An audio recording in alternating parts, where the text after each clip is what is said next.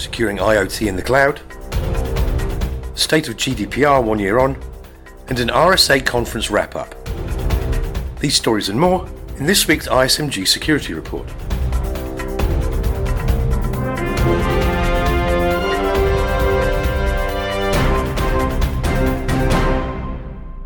Hello, I'm Nick Holland.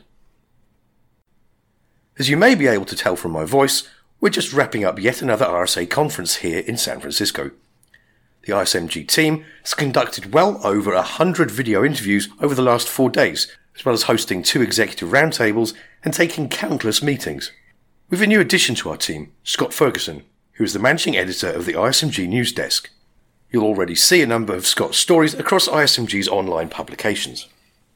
We set Scott to work at RSA, and he came back with a couple of great interviews.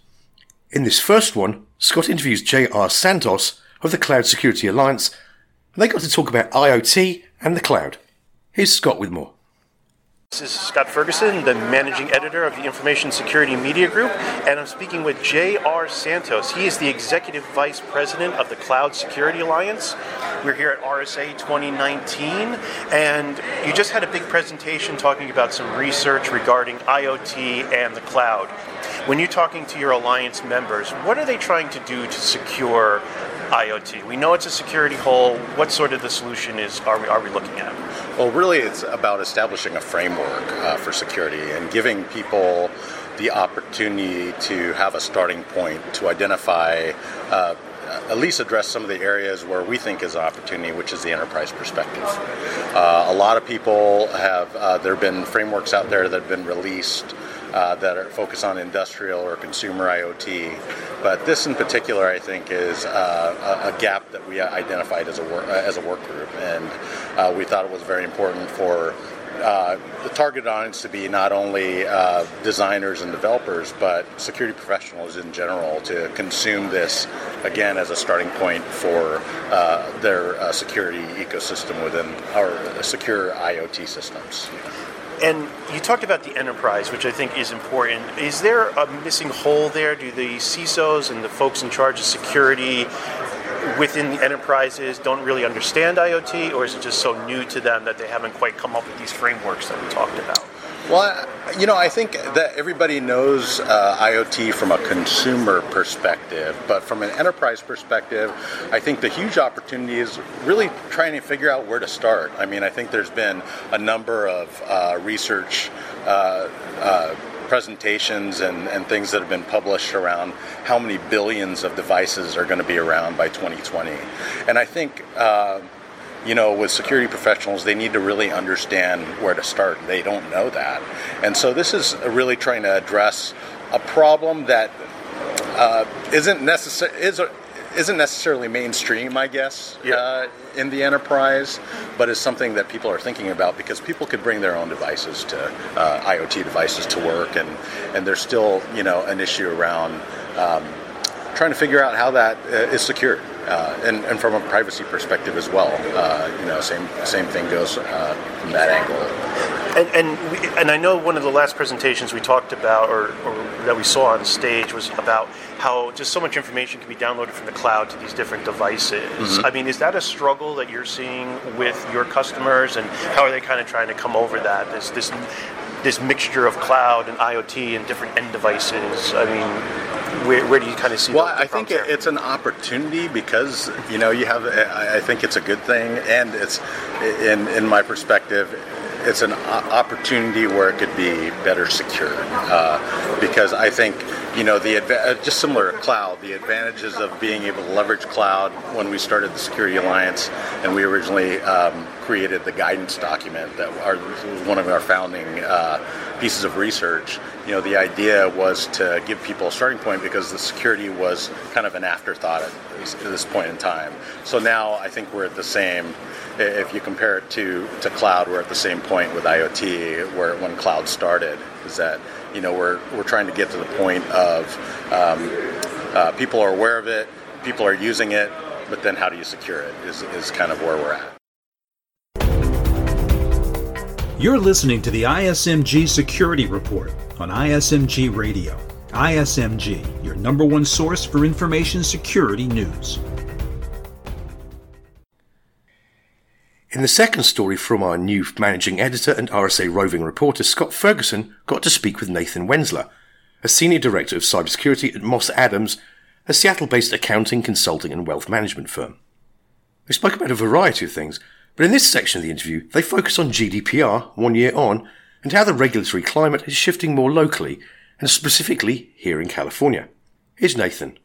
I think GDPR has finally uh, really gotten some visibility here in the United States, especially. We've seen now that the EU has finally levied some fines against major corporations. So we know now that uh, GDPR has teeth. It's, it's real. the fines are coming. The regulators are paying attention. So companies that may have been trying to take a wait and see approach, similar to what they did with HIPAA uh, several years ago, they're now trying to get ahead of that. They realize it's real. So there's a lot more questions now about should we be concerned? Do we need to be worried about it? Do we have data that is relevant or protected by GDPR? Uh, how do we find that data to make sure that we're protecting it? And then obviously, what do we do? You know, there's a lot of those kinds of questions. But it's interesting to see that we're, there's a lot more interest now, especially U.S. companies that just don't know they have that kind of data. Uh, it's definitely becoming a, a, big, big topic for people, and uh, which is good. They're finally, they're finally doing something about it rather than just sitting on the, the sidelines to see.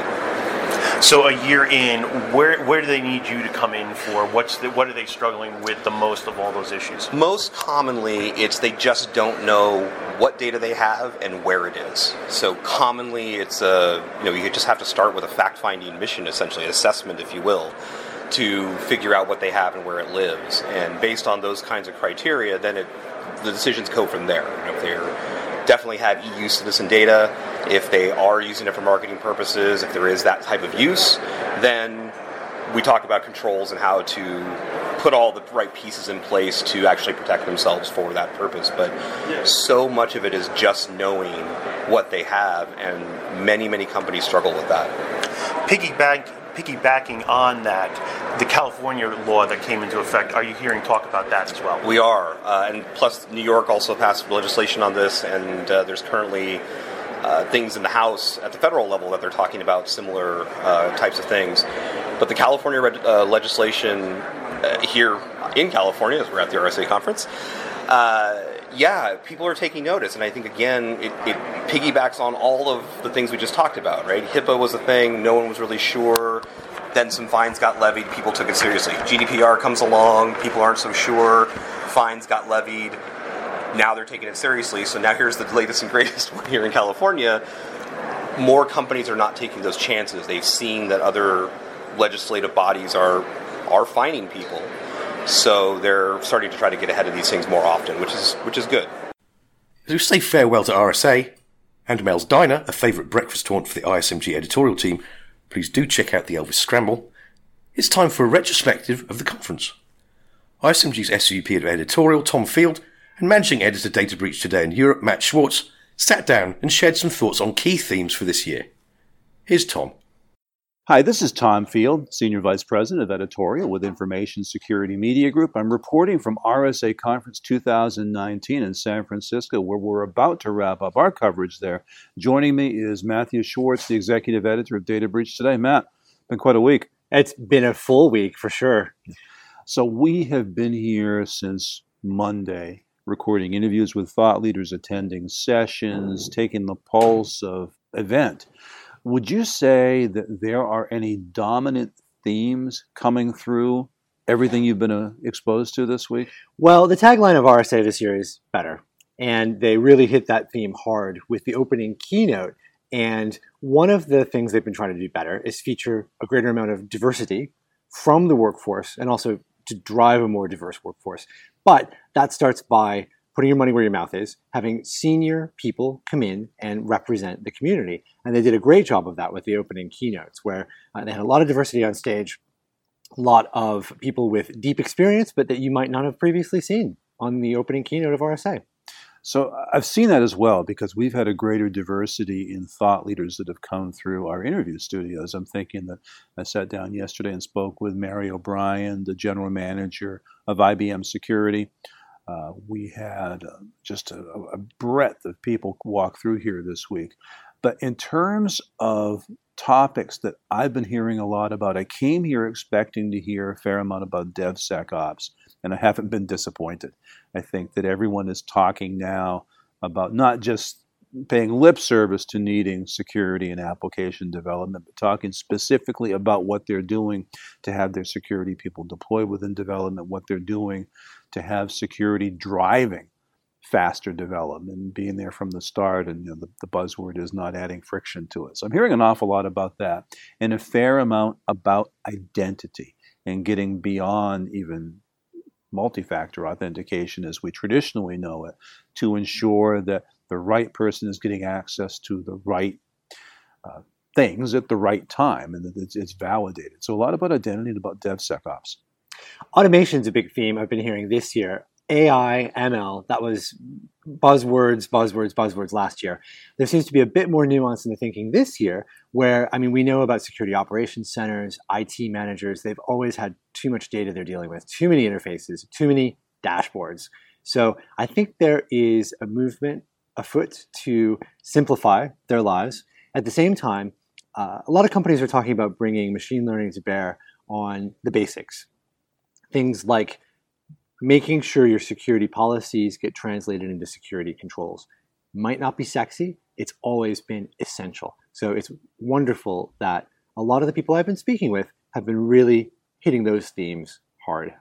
Yeah, Matt, I also came here expecting we'd hear a fair amount about privacy, given that we're in the post GDPR era and we've got a lot of privacy legislation that's emerged around the world and certainly in the US. Haven't been disappointed there. Lots of talk about privacy and about security and privacy really coming together in organizations. One thing that has surprised me has been the attention that I have seen paid to the small to mid sized organization a lot of vendors and even the Global Cyber Alliance coming out with a cybersecurity toolkit for the mid market. There's a recognition that beyond the enterprise, there's this vast universe of smaller organizations that are cybersecurity targets and need cybersecurity defenses. That's not something I've heard at RSA before. No, and that's a great theme to hit because if they get hit, they go down and they might not get back up again. So, Matt, we've um, had a number of people through our studios this week for video interviews. Who stands out for you? One of the people I really love speaking with this week was Kim Peretti. She's a partner at Alston and Bird. And she was just talking about the Department of Justice indictments of state sponsored actors. Is it just for show? Is it really sending a message to the world that the US is going to come down hard on state sponsored hackers? that's open for debate, obviously, but uh, just a fantastic, wonderful discussion looking at all the legal and the justice and the geopolitical nuances of, of hacking and how nations respond. And she's partially responsible for putting um, TJX hacker Albert Gonzalez behind bars. So when she speaks, I listen. She's got form. Yeah. I, I had Art Coviello, the former RSA chair, in here this week, as well as Rohit Ghai, the current RSA president. Again, Mary O'Brien with IBM Security came through we've had just a diversity of opinion and insight this week. I think we probably have conducted 150 video interviews. Can't wait to share all these with the global audience. For sure. Uh, it's been a great RSA. We're looking forward to wrapping it up here. We're going to have a lot to show looking forward to going home. It's been a great event, and you know this really sets the tone for what we're going to talk about over the next year. So it's great to be here and sort of reset with the information security community. I always call it the Mardi Gras of security, and this week it occurred during the Mardi Gras. So it's time to go home and rest. That's right, our own local party in San Francisco. Matthew, always a pleasure. Thank you so much. Thank you, Tom. That's it for this week's RSA Special ISMG Security Report. Theme music is by Ithaca Audio. I'm Nick Holland. Catch you next time.